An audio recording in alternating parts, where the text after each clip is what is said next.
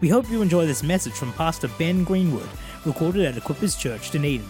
For more information, please visit equipperschurch.com. Um, what a privilege it is to be here. It's a privilege to get a microphone considering what I do most of the time. It's odd I am holding a mic without a costume. Um, so so uh, I'm, I'm, looking forward tonight. I know God's going to do something significant and something great. Um, I saw um, Tui's here. I recognize that cheese cutter from any, anywhere, bro. Bula Tavale. uh, it's good to see you, my Fijian brother. Um, very cool. So I'm going to, it's important I introduce myself. Um, I, I, know Pastor will give me an awesome introduction, um, but I can guarantee at some point in life your parents probably told you not to talk to strangers, especially ones with creepy beards that look like DJ Khaled. um, if you don't know who DJ Khaled is, ask a 14 year old. Otherwise, he's that guy. I, I go around yelling out, We the second best. if you don't get it, ask a 14 year old. Um, if I'm not mistaken for DJ Khaled, it's often I'm mistaken for Al Borland.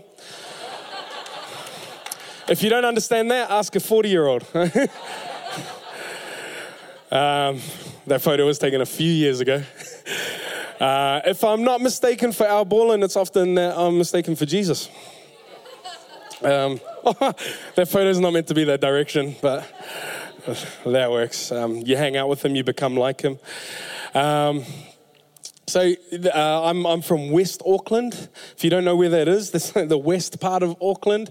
Uh, it's home to Piha Beach. It's home to the beautiful Waitakere Ranges. It's home to Westy Bogans. Uh, that's where I'm from. It's also home um, to New Zealand's worst Super Rugby franchise.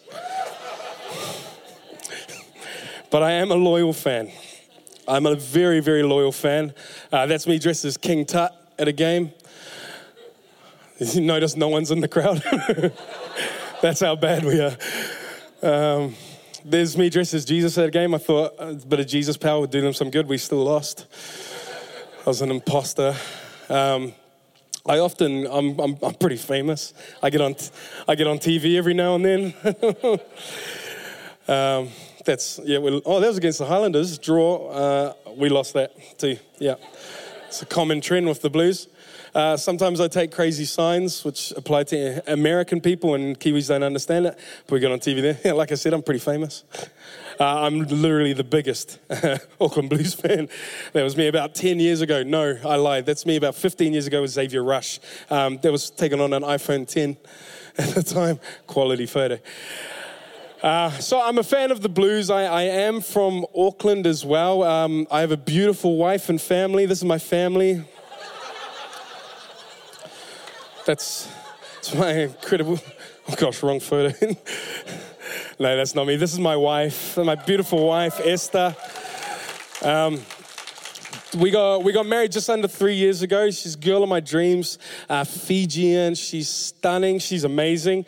Um, just a couple of months ago, she gave me some really really exciting news, um, which is really really cool. We uh, she let me download Fortnite so I can jam with the boys.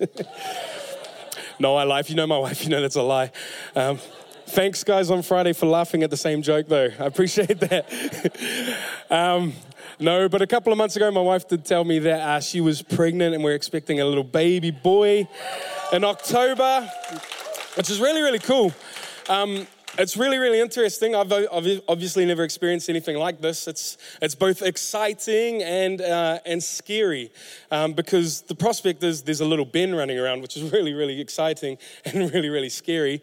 Uh, the other thing is that there's a, there could be a little Esther running around, which is very, very exciting and very, very scary too, right?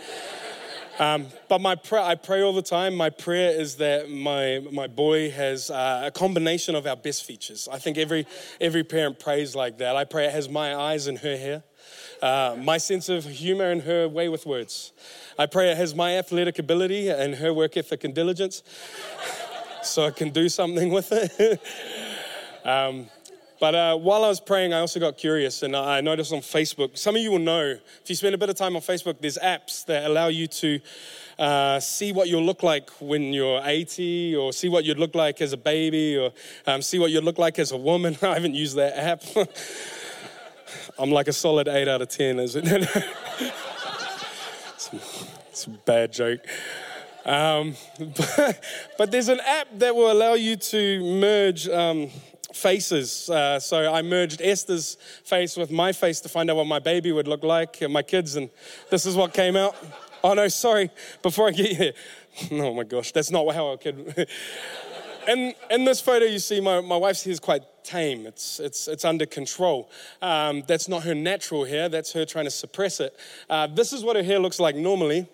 Um, so I figured uh, if my baby gets her hair, which would be really cool, um, I did this app on Facebook, and um, this is what our kids are going to look like. They're like little lion babies. Look at those manes. Um, no, it's actually really weird. I just got that off Google. Some poor kids have no idea. They're, they're on a screen in Dunedin. um, so it, it's, it's pretty cool. Um, after this, it's, it's awesome to be here in Dunedin. Um, we were, I've been here since Thursday night. I came down early so I could school Pastor William basketball on Friday morning, and we did just that. Yeah, Kale injured himself, which was great. Uh, but on Friday night, I got to spend time with your young people, uh, your teenagers, and we had what we call an uprising. Now, we do them right across New Zealand throughout the Revolution, our Revolution Youth, and these are nights where we get together collectively uh, and we, we watch God do something great. And I think about 20 young people encountered Jesus on, on Friday night, which is awesome. Um, so, uh, yeah, let's clap. That's awesome. Um, so, if you know a young person, you're connected to a young person, nephew, niece, brother, sister, daughter, son, grandchildren, get them along to youth. There's no better place for them to be shaped into awesome contributors to society as well as fall in love with Jesus. Uh, you've got to get them to youth on Friday night. I'm a massive ambassador uh, for youth. But um, when I arrived in Dunedin, now every time I've been to Dunedin, it's been cloudy and rainy.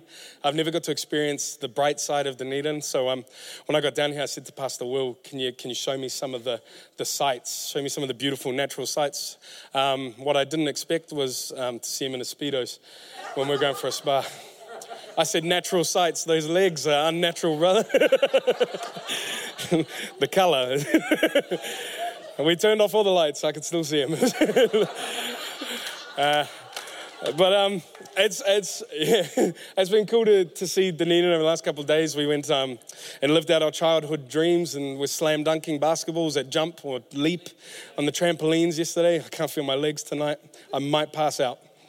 Um, but uh, yeah, it's so cool to be here. And just before I move on and we get into the word, uh, I really wanted to honor you, Pastor Will and Pastor Desiree. Um, you, you guys might know it, you might not have figured it out yet, but you have incredible, uh, very well respected across our nation um, pastors and leaders. Uh, I, I, said it this morning in Mosgiel, and I, I wasn't going to say it tonight because it's weird, this heart to heart stuff. Um, but uh, I, I, think it's incredible that you've got leaders that uh, I said it like this they have their heads and their hearts in heaven, but their feet firmly grounded on earth. Um, incredible leaders that can take spiritual, spirituality and Jesus and make him very real and relatable. Um, so I honor you guys. I think you're amazing. You're inspiring. Uh, that's what I aspire to be like. Um, so it's cool to be here. Um, so we're going to get into the word, and I'm very excited about um, what I, I, feel God's put on my heart to preach tonight. Uh, I think it's a word in season for the church. Um, I think it's a word in any season. You look at it in life.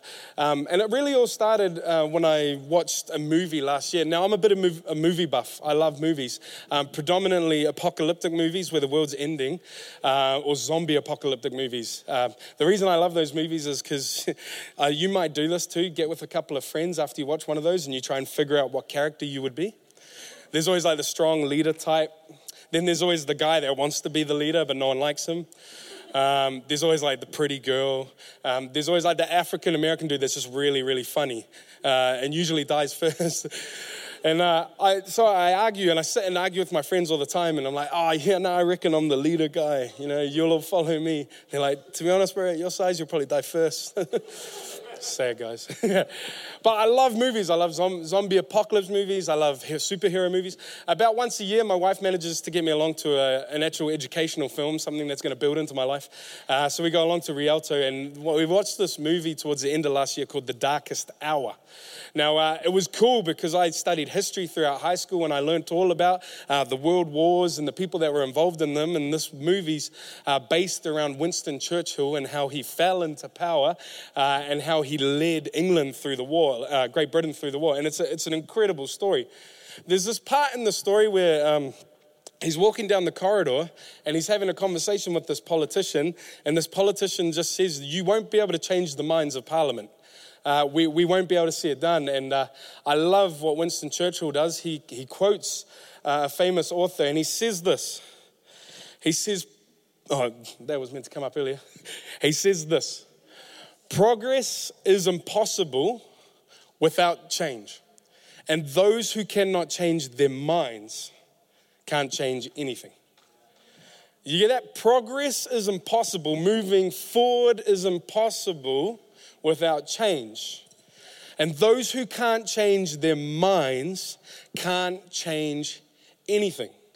Now, when I read, the, uh, when I watched this movie, I, I, was resounding with my spirit, and it brought up a scripture, and that scripture you can find in Romans chapter, chapter, valve, chapter 12, verse 2. And that scripture says simply this do not be don't copy the behaviors and customs of this world, but let God, God, I'm in gaming mode. Let Call of Duty transform you. Don't do that. Codfish. No, okay, look, God. It's God. Don't copy the behaviors and customs of this world, but let God transform you into a new person by changing the way you think. Then you will learn to know God's will for you, which is good and pleasing and perfect. It's a pretty cool scripture. Now, I, realized years ago, um, I, was telling the young people on Friday, it was, I was about 13 years old. You got, when I was 13, I was like the same size I am now, but shorter, which means I was rounder. I literally rolled faster than I ran. But I, I, had this moment where I missed out on a school sports team. And uh, when I missed out on the team, I, I, I, I was positive I deserved a shot. Uh, I had done everything, but the day before, the coach had made an example out of me, and he said, "Everyone, you got to understand, you can't give up. Like you can't just give up when you're running the race. You can't give up when you're giving your best. You you just got to keep going. It doesn't matter how fast you go. It doesn't matter how you get there. You just don't give up." And he goes, "I want everyone to clap for Ben because when we did the laps today, he didn't give up. They all clapped for me. I was like, mm-hmm. I went home, told my dad, I was so excited. The next day, I got, I got to school and I saw on the team list 60 people uh, in the school sports team, 42 get chosen to go to champ, camp. I went through 1 to 10, my name wasn't there. I went from 10 to 20, my name wasn't there. I went from 20 to 30, my name wasn't there. I was like, oh, this is good odds, though. There's still 12 names left. I went through 30 to 40, I couldn't see my name. I went to 41, I didn't see my name. And then right there at 42 wasn't my name. And I remember for the first time in my life being aware, and I was acutely aware. I was so devastated and disappointed because I had hyped myself up believing I deserved a spot on that team. But I, I realized for the first time in my life there's a gap between where I am now and where I wanted to be. Uh, I didn't make the team, but I wanted to be there. Uh, I didn't make the cut, but I genuinely felt I deserved a shot. And I, I know for all of us at different times in life, we've felt like that. Your story might be different, but the disappointment's the same. The, the devastation's the same. The pain is the same. We all go through things in life. And when we go through those things, we realize I may be in this position now, but there is more. I may be living in mediocrity and normality and ordinariness now, uh, but there is so much more in life. I might be stuck in a nine to five, but that's not my dream. And each and every single one of us know that there's a greatness in our lives, there's a successful part of our lives, there's a significance in our lives, there's influence in our lives, and we are called to so much greater than where we currently at. But the problem is we're stuck here when we know we should be here. And I just believe that's just a gap of greatness in our life. And that's something that only God can fill. No matter how much you try without Him, you'll never be able to fill that gap. And tonight, here's what I believe as we go through these scriptures, God's going to help us close the gap between where we are now and where we want to be. From insecure to secure. From, from lacking confident to so very confident. From, from timid and meek to courageous and bold. From lacking vision to vision filled. God wants to move you into that place and He's going to do it tonight. So it's pretty cool. So, how do we do that? It goes something like this Do not copy Paul's writing to the Roman church. He says us, don't copy the behaviors and customs of this world. Don't live in mediocrity and normal, normality. Don't conform to societal pressures. And he says us, but, everyone say but. I tell young people all the time, um, the buts in the Bible are the only buts you're allowed to be interested in. Because it always leads to something good. it's too much agreement over here. But let God transform you into a new person by changing the way you think. Then you will learn to know God's will for you, which is good and pleasing and perfect. Have you ever had a conversation with a Christian? You ever asked them how they are? And ever got more than fine okay? uh, most conversations you have around direction of someone's life, the conversation will go a little bit like, oh, yeah, I just really don't know what God's calling me to right now. Uh, I'm just waiting to hear from God. Uh, I just, I, am not sure what step is next. Uh, I'm just trying to figure out what His will is for me. Well, here's the thing if you want to understand and know the will of God, you have to allow Him to change the way you think. Because if you can allow Him to change the way you think, He'll transform you into a new person, and then you'll understand all of these things. Life will have direction, life will have vision. You will know where you are going. You will live bigger, you will live fuller. People will look at your life and see that there's something different. But what you got to do first is let God change the way you think. Um, when I read the scripture, uh, one thing stood out to me, and it was, it was uh, this that God wants to transform you into a new person. Um, so immediately a question sprang to mind, and that question was, What does the new person look like? Because um, if this is like a, a Jared from Subway type of transformation, I'm in. I'm down for the weight loss. uh, if this is a Michael Jackson transformation, yeah, that's another story. If this is a Bruce Jet, no, I'm not going to go there. Some of you need to catch up with your pop culture. But I, often before I go somewhere, I educate myself on the place. I look at the map so I know what to expect when I get there. Now, you got to understand when God's saying, I want to transform you into a new person, it's the person that you want to be. It's a person with the confidence you want to have. It's a person with the vision and the words and the articulation and all of these things. That's the person God wants to transform you into. But it's all preceded by this one thing that comes after an instruction saying, don't conform. It says, but let God. What's the first thing you need to do if you want God to transform your life? You need to let Him. You need to give Him permission. But let God. God's willingness to transform your life is, is, is, is not the problem here. It's your willingness to let Him. God, God's desire to transform and change who you are isn't the issue. It's your desire and willingness to let Him. We need to allow God. Paul's a smart dude. He says, Don't conform. You got to let God. And the reason we need to let God is simply because of this. If you don't consciously allow God to transform your life every day, you are subconsciously allowing everything else to conform you back to where you were. You get me? If we're not allowing the Word of God to transform us, if we're not allowing His Holy Spirit to speak to us and challenge us about how we live our life, uh, we're allowing social media to do it. We're allowing normal media to do it, movies, music. Um, there's only two types of music you should be listening to, and that's worship music and country music. Country's practically worship, isn't it? no, you, but you've got to be conscious of what you're allowing in. If, if you're not allowing those things, you might be allowing um, you might be allowing societal pressures. You might be allowing the opinions of others to conform you back to this place. But not until you give God permission can He transform you into this person. Um, if it's not an external thing transforming you, it might be an internal thing, like a past hurt, like a trauma you went through, uh, like a disappointment that you had.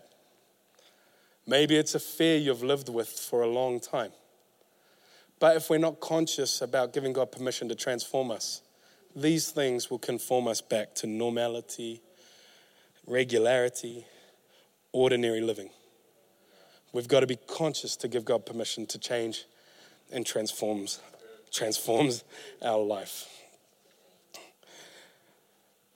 Um, 2 Corinthians 5:17 for anyone who is in Christ they are a new creation the old is gone the new has come. Once you are in Christ and allowing God to transform you the old goes. That's the promise of God. The old goes the new comes. You got to give him permission. Um, and I found this the, the best way to give God permission to transform you is, is by doing one simple thing and that thing is called surrender. Surrendering whatever it is that you've allowed to, to shape and mold and transform who you are and surrendering that to God. Now, there's a problem with surrender. Um, it's hard to do and it's uncom- and uncomfortable. Uh, and no one ever wants to surrender. And I think as Kiwis, we're pretty proud. Um, we like to, you know, be strong and be tough. Um, but you got to think about it. Like if, if you snapped your leg on the field, um, I know zero to 100 real quick. Um, you're, you're not going to walk around with that injury. Um, like, girls won't be like, oh, look at him, he's so strong, so tough. Oh my gosh, look at him, the way he's walking with the bones sticking out. Like, that's, that's, that's amazing. Guys aren't to be like, oh, bro, you're the man. He's so strong. No, if you're injured, uh, you go and get help and you go and get assistance and you go and get change. And, and so often we can walk around with these things and not get assistance for them. Uh, we treat emotional pain, we treat baggage that we carry, we treat internal issues sometimes differently to the way we would treat physical ones. Physical ones, it, it seems uh, obvious that we need to go see a doctor or we need to get medication. Uh, for internal things, it's a little bit harder. You know what I'm talking about. Uh, and, and we can get a bit proud and we can get a bit stubborn, but we need to learn to surrender and give God permission. Surrender starts with a thing called humility. In James 4, it says, God gives grace to the humble, which means God gives his empowering presence to you to do the things that you aren't able to do on your own. He, he allows, he enables you to be the person you want to be. But it starts first with humility. Um, there's a cool leadership guru I like. His name's Craig Groeschel. If you read the um, Bible app on your phone, YouVersion, he's the dude that created it. Um, so you know him. Uh, but I, I, like it. He says this one thing. He says, um, when it comes to leadership and, and leadership of your life, uh, you can have control or you can have growth, but you can't have both. So, as long as you're in control of your life, you will stagger your moving forward. You, you, will, you will limit your ability to progress in God. The moment you relinquish control and give it up to God, He can move you. It's pretty cool. I like that. I like that. Very cool. Uh, so, the f- first thing, we need to learn to surrender. The second thing is this we need to make intentional decisions. Um, I've found this in life. Oh my gosh, how'd that get there? Have I been pressing buttons, boys? You, meant to stop me. uh, I, I, I, found this in life. We're the sum total of all of, all of our decisions. Um, you come into this world looking like your daddy, but you leave looking like your decisions. Um, we, no one, when, when you pass away, you, you're not remembered for the car you drove. You're not remembered for, for the house you had, the money that was in your bank account. You're remembered because of the choices you made, uh, the memories you left behind, the legacy you left, uh, the decisions you made to impact others, the way you chose to serve. All of these choices accumulate to what becomes the story of your life, not the things, the physical things that you accumulate. So we are the sum total of our decisions. So making decisions is very, very important. Um, when you're born, no one's commending your decisions, so you can get away with it. Um, like when you pop out, like no one's, no one's like, man, he made such a good decision to cry right there. Look at him poop. Like, no one does that. Um, people make comments on what you have and what you look like and all of those things. You know, oh, it's so cute. Look at the hair. Um, but when you go to the grave, um, people aren't making comments on what you look like. uh, people are making comments on the decisions and the choices you made and what you left behind. So it's very important we make decisions that are right. Uh, and the reason we need to make decisions that are right is because here's what happens there's a process in your thinking, your thoughts, the things you think about become the beliefs that you have. Once they become the beliefs that you have, they become your attitudes the way you respond to things, the way you embrace things. After they become your attitudes, they become your behaviors. So, what you think about, you eventually do. Uh, if you think that you're no good, you think that you're somewhat useless, that will then in turn become a belief. Once it becomes a belief, it moves and it shifts to become an attitude that you have, and that affects the way you connect with others. That's, that affects the way you can receive from others. And once it does that, it becomes a behavior. Your behaviors start to reflect those things too. Same way, you think you're awesome, you'll probably walk around like it. You'll start doing awesome things. You'll be motivated, you'll be diligent. So it's very important we're intentional about the way we are thinking. Um, but I found, I found this really, really interesting. So I did some study on thinking and thoughts. Um, I found some really cool stuff um, and some very frightening things. Uh, what happens between the ages of 7 and 24? You are developing what they call your prefrontal cortex. It's a part of your brain that is responsible for making rational decisions, life, life, judge, life judgments, uh, perceiving things, and processing them.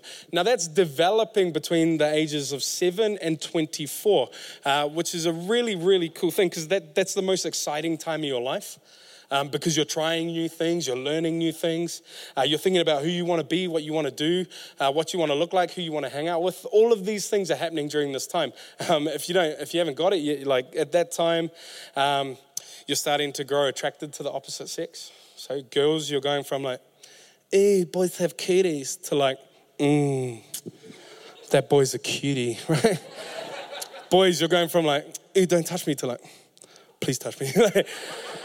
If you haven't got you, you're, you're learning random things at school. Uh, you're, you're learning a bunch of different subjects. Um, you're learning things that you'll never use in life, like trigonometry and algebra and personal hygiene, like just random things that you'll never use. Um, for instance, I spent, I spent five years learning French in high school. I've never been to France. uh, it's, it's an exciting time. You're figuring out things. The reason I really took French is because I thought I could woo the girls. Um, so when I first started dating my wife, I was sitting in the car driving, and I just thought it'd be cool to um, try some French on her. Um, you know, when you're dating, you're pulling out all the stops to try and win them over.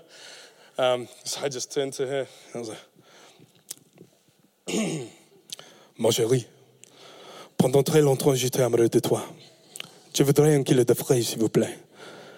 She just looked at me like, don't ever do that again. French, useless, down the drain. Five years. it's, it's an exciting time in your life. You're making decisions. As, as a kid, you're like, I want to be an astronaut. I want to be a scientist. As a teenager, you're like, I want to be a fire truck. You just don't know what's going on. It's, it's, it's an interesting, exciting time of life. Uh, and that's all because your, your brain's developing, the way you think, the patterns are being molded. And, and while that's being molded, you're thinking with a part of your brain called your amygdala, and that's responsible for emotional responses. Um, that's why a teenage boy might be like, yo, bro, should we get uh, longboards and skate down Baldwin Street? And they'll be like, yeah, it's gonna be mean. It's gonna be mean. And they'll think, oh, it's gonna be so funny. Um, but you, as an adult, uh, if someone says, um, hey, do you wanna skate down Baldwin Street? You'll be like, are you stupid? Because uh, you're thinking less with your feelings, but you're thinking uh, more with your rationale. Um, so your mind is developing between this stage of life. Uh, and the way it's, I tell teenagers all the time, it's really the most important time of your life because the decisions you make now determine how you make decisions in the future. Because you put a pathway in your brain. So if, if you're diligent now, it's likely when you're 30 and you need to go to the gym every morning, it's going to be easy.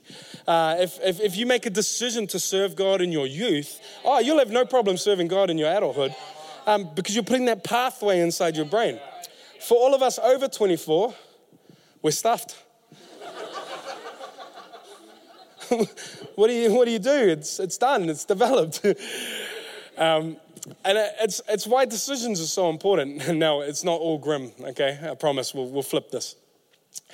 But God's, God knows that you'll get into your adulthood and you'll be stuck with behaviors that you have, addictions that you might have, ways of thinking that you might have that are contrary to where He's called you and what, who He's called you to be. And He says, as a teenager, this is why Paul, uh, He says, as an adult, and this is why Paul writes it, at this time of life, it's so, so crucial and so, so important you allow God to change the way you think. Because if He can change how you think, He can change who you are. Um, so it's pretty cool. So I was like, okay, that's awesome. Because I've seen God do it in moments. I've seen God transform someone who's stuck in addictions and then be completely delivered in a moment. Uh, I've seen people so broken and so hurt, it affects the way that they encounter and interact with others. But a moment with God, things just shift dramatically. God rewires the brain. Um, but I've seen things like that, and it doesn't happen all the time. Uh, i have got faith for it to happen when I pray for it, but I've just realized sometimes God takes some of us on a journey. And sometimes that's annoying. So I thought about it and I thought, well, what do we do if we're on this journey where we have a behavior that's holding us back? Or, we have a way of thinking that's preventing us from being who God's called us to be. And it's, it's, it's simple, it's pretty cool. Uh, as I was doing the study, I, I, just, uh, I read that there were some psychologists that um, picked up a subject group of uh, adults that had developed, so they were over the age of 24. Um, but because of some reason or another, the development of their prefrontal cortex was, was hindered as a teenager and as a child. Um, for some of it, it was because of traumatic experiences. For others, um, it was a head injury and they had minor brain damage. Um, for others, it was potential, uh, it was mental illness. Um, and they wanted to see if these people, they felt it was unfair that they had an underdeveloped prefrontal cortex. So they wanted to see if they could do some stuff to see if that part of your brain, which is responsible for the way you think and the way you act and the way you respond, uh, can change. So they did these studies, and it's phenomenal what they found out. Uh, they found out there's three things you can do to rewire the way that you think and to change your mind. And the first one is mindfulness and meditation.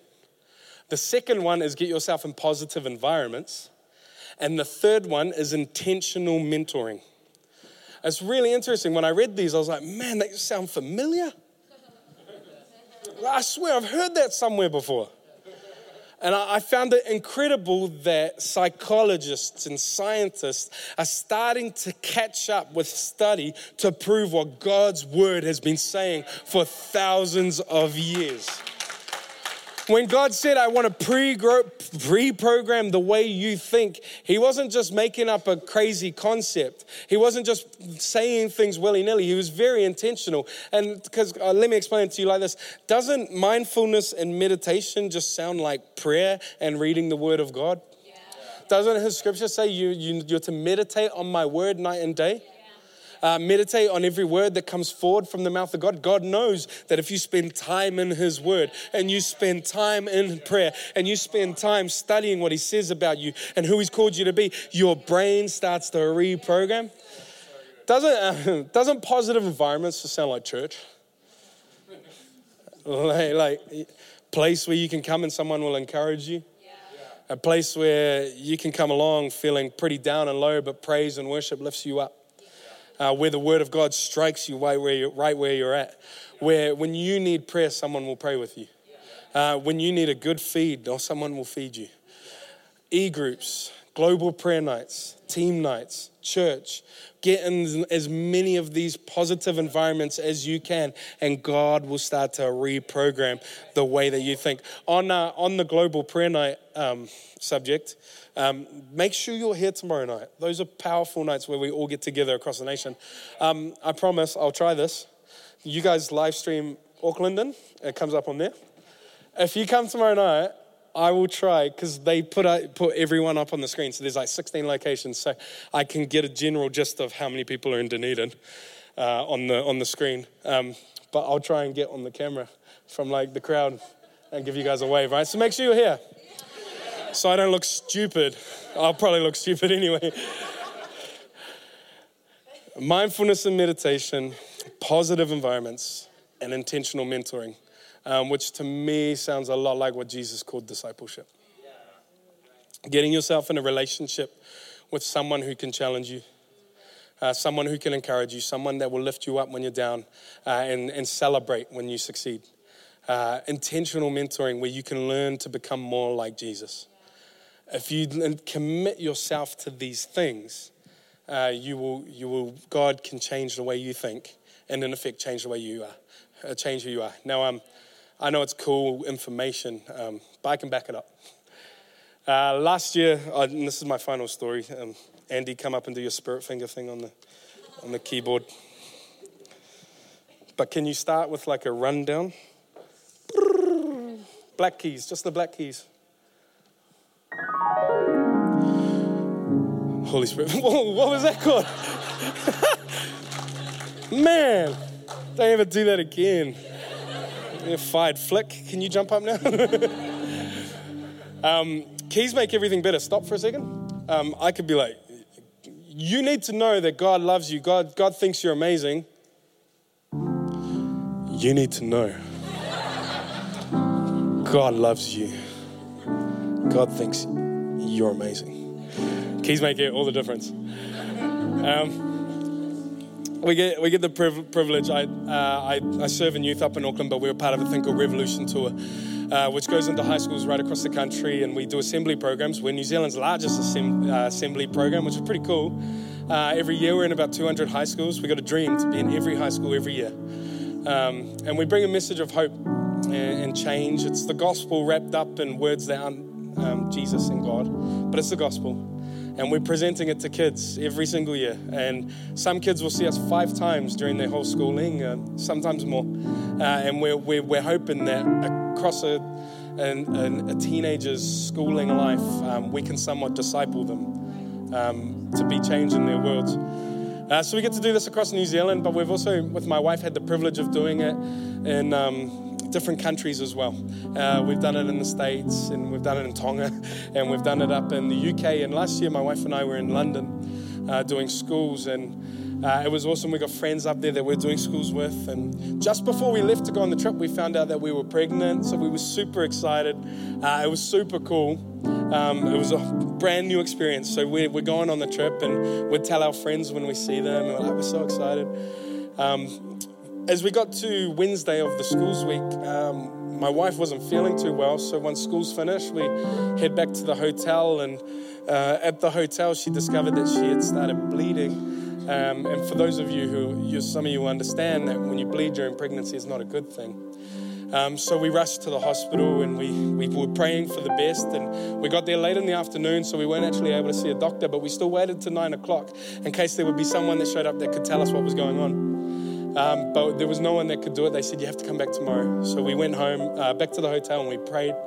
And we prayed, and we kept praying for the best and believing God would turn something around. Now, my wife, being the amazing, amazing woman she is, uh, when we woke up in the morning, she says, Hey, we came here to do a job. We came here to, to speak to these kids. And they're just like our kids back home. So you need to go and do the schools, schools today. So I'm like, Okay, I can, I can do that. But you'll be all right. She's like, Someone will take me to the hospital. It'll be fine. My wife goes to the hospital. At lunchtime, she gets to see a doctor. And it was at lunchtime she found out that she had miscarried um, what would have been our first child. Uh, so I, I find out while I'm at the school, I, I, finish the school program, I rush back to the hotel and I just hug her and I hold her and we cry and, and we pray and we keep pressing into God even though it was, it was a tough, tough, tough moment being so far away from home but having to go through something like that. And um, the crazy thing is, we, we had a rally to, to speak at that night. Esther was meant to speak, but she was in no condition to speak. And um, but she said, "You have to go. You still have to do it." So I went and did the rally that night. I preached. Kids got saved. God moved. It was awesome. Uh, but I would go back to the hotel and cry, effectively to sleep. The next day, I got up and I did schools. I had to leave my wife at the hotel, and she was like, "You need to go. We're here to do a job. I'll be all right." And she would process at the hotel. I would go and do schools. I'd speak and I'd be giving kids hope and, and challenge them to change their lives and that, there's peace in the storm. And I was speaking all of these things. And then I'd go back to the hotel and hold my wife. We had one more rally to do on the Friday night. So I went and did the rally, preached. Kids got saved. God moved. But I went back and, and cried and held my wife. Now, we were really fortunate after that to have um, some time off. Uh, we finished in London and we went back to the States on our way home, and we had a week off to kind of process and get through. And as much as I could, I was there for my wife. Uh, when we got back to New Zealand, we got back into the kick of things, and it took a bit of time to readjust. It was the hardest thing is people like, man, how was your trip? And you're like, oh, good. and um, we processed this thing. Uh, now, I, am a youth pastor up in Auckland, so I speak on Friday nights, and I was due to speak for our last two Fridays of term. Um, but before the Friday night would happen, I, I found myself rocked and shook with fear. Uh, palms sweaty, knees weak, arms heavy, vomit on the sweater already, mum spaghetti. I took liberties there. I shouldn't have done it. I shouldn't have done it. I thought you'd go with me. That's fine. You're forgiven. I um I would get freaked out and just fear. Fear would riddle my body, and I never felt like that. You get pre pre speaking nerves and jitters. That was all normal. This wasn't like before. And that would happen on the first Friday so that I didn't speak. I managed to orchestrate it so I didn't have to. The second Friday, same thing happened. I was freaking out, so I managed to orchestrate it so I didn't have to speak. Christmas came, and I thought, oh, I'll try and process it then, figure it out. Uh, I went through Christmas, summer was busy. Uh, but we got to our youth camp in the middle of summer, and I was meant to lead one of the nights, and um, I had lost my voice from yelling at kids all day. uh, so I, I said to Scotty, who's our youth pastor, I, man, I can't lead the service tonight because uh, I don't have a voice. And he's like, that's cool, I'll do it. Um, but I remember in my heart just feeling so relieved that I didn't have to do it. Uh, once camp finished, I went home and Esther and I caught up and we were lying in bed and we were just talking about this. And I said, babe, I, I've been so scared.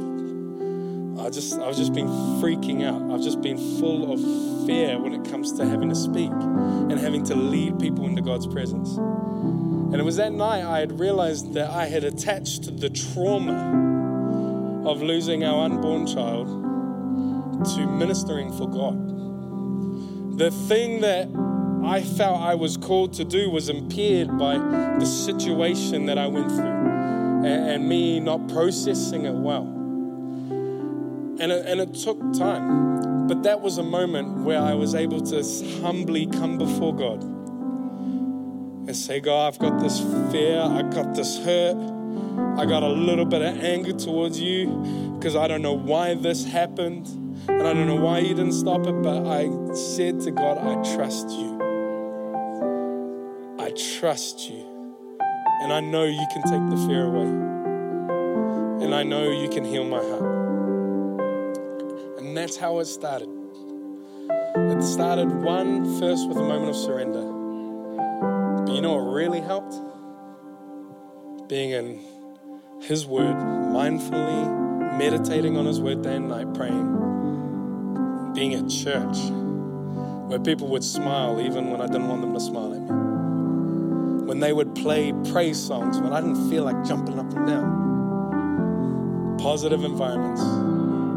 And talking to people that could help me through it. And though the journey didn't, didn't happen in a moment for me, it was six weeks before I could get back up and do what God had called me to do. But it starts with a moment of surrender and you allowing God permission to change the way you think. So here's what I'd love to do tonight I'd love to give you an opportunity. For some of you, He's going to do it tonight. Addictions broken, ways of thinking, patterns broken. Fathers, He's going to help you solidify your commitment to the journey. And you need to internally make a decision. Make a decision now if you're young, this will this will help your future. If you're over 24, be young again for a moment. Make a decision and then go on the journey. God can do something significant tonight. Uh, right across the room, I'll just ask everyone, actually, let's jump to our feet. Um, worship team, you can come up. We hope you enjoyed this message recorded at Equippers Church, Dunedin. We pray it blessed you. For more information, please visit equipperschurch.com.